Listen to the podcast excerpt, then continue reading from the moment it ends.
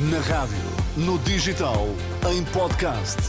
Música para sentir, informação para decidir.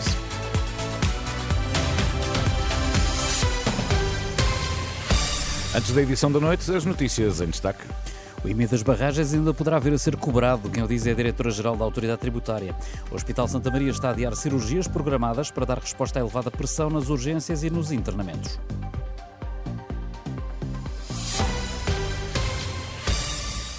Afinal, o IMI das barragens, que está por cobrar, ainda poderá vir a ser liquidado. A Diretora-Geral da Autoridade Tributária, em resposta aos deputados na Comissão Parlamentar do Orçamento e Finanças, admitiu que os serviços que dirige possam continuar a liquidar o IMI das barragens relativo a 2019. Lamenta que tenha passado a ideia de que o imposto caducou para estas infraestruturas e lembra que, no âmbito da pandemia de Covid, foi aprovada uma lei que suspendeu os prazos de caducidade dos impostos. Para dar resposta à elevada pressão nas urgências e à maior necessidade de internamentos, o Hospital de Santa Maria em Lisboa está a adiar cirurgias programadas. Com esta mudança foram criadas de imediato mais 30 vagas em enfermarias. Ouvido pela Renascença, Lucindo Ormonde, o diretor clínico adjunto, garante, no entanto, que todas as cirurgias urgentes estão asseguradas falámos com os diferentes uh, serviços cirúrgicos de forma a que as cirurgias que fossem efetuadas eram todas as cirurgias só relacionadas com trauma, neoplasias e outras áreas prioritárias, como por exemplo cirurgia vascular, isquémias e ambulatório, desde que não implicasse internamento. Portanto, houve uma reorientação da tipologia cirúrgica e isso está a ser efetuado. Portanto, durante a próxima semana haverá cirurgias, como por exemplo hérnias, hemorroidas, que terão que ser adiadas 15 dias, 3 semanas. E quantos doentes é que têm nesta altura à espera de vaga para internamento? Hoje tínhamos à volta de 25, 30 doentes, mas para eh, a área cirúrgica de cerca de 20, 25 camas que nós reservamos para esses doentes, aparentemente iria ser suficiente para acudir a essa necessidade de internamentos. Ouvido pela jornalista Anabela Góes, Lucindo Ormonde admite que é previsível que a situação se mantenha nas próximas semanas.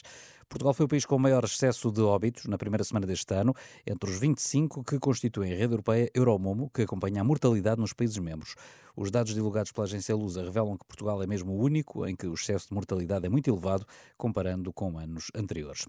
O comandante-geral da GNR está ao lado das forças de segurança nos protestos que têm vindo a fazer, mas pede aos militares que não descurem a segurança dos cidadãos.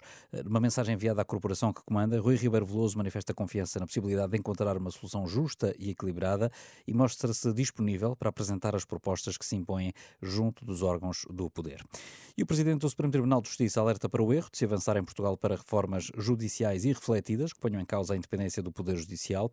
No discurso de posse da nova Vice-Presidente do Supremo, Henrique Arujo avisou para os riscos que pode correr o sistema democrático. É letal para as democracias o enfraquecimento das estruturas judiciais, porque estas são fundamentais para garantir os valores e os princípios constitucionais que modelam o Estado de Direito Democrático. Alimento a esperança de que Portugal não caia no erro de empreender reformas judiciais irrefletidas que ponham em causa o princípio da separação de poderes e da independência do Poder Judicial. O Presidente do Supremo alertou esta tarde também para aquilo que considera ser a falta de ética, a mentira e a ausência de responsabilidade. Os distritos de Bragança e da Guarda estão sob aviso amarelo, o segundo mais grave, até o terceiro mais grave, aliás, até às 11 da noite de sábado, por causa do frio, mas a partir de domingo a chuva vai chegar a quase todas as regiões do país e deve manter-se assim até ao final do mês. Ainda assim, atenção que o tempo frio vai acentuar-se esta madrugada, com algumas regiões no interior norte do país a poderem chegar mesmo aos 5 graus negativos. Um incêndio destruiu esta quinta-feira cinco autocarros, um parque da empresa Autoaviação Feirense, em Muselos, Santa Maria da Feira. O fogo terá começado num dos autocarros, mas alastrou-se aos outros quatro. O incêndio cujo alerta foi dado perto das 5 e meia da tarde não causou feridos, foi extinto uma hora e meia depois, são desconhecidas as causas. Lá por fora, os motins em sete prisões do Equador elevam para 178 o número de reféns, sendo que uma boa parte deles são guardas prisionais. O país vive dias eh, conturbados, potenciados pela fuga da cadeia de líderes de gangues e que já levaram inclusive à ocupação de um estúdio de televisão. Já a seguir, a edição da noite.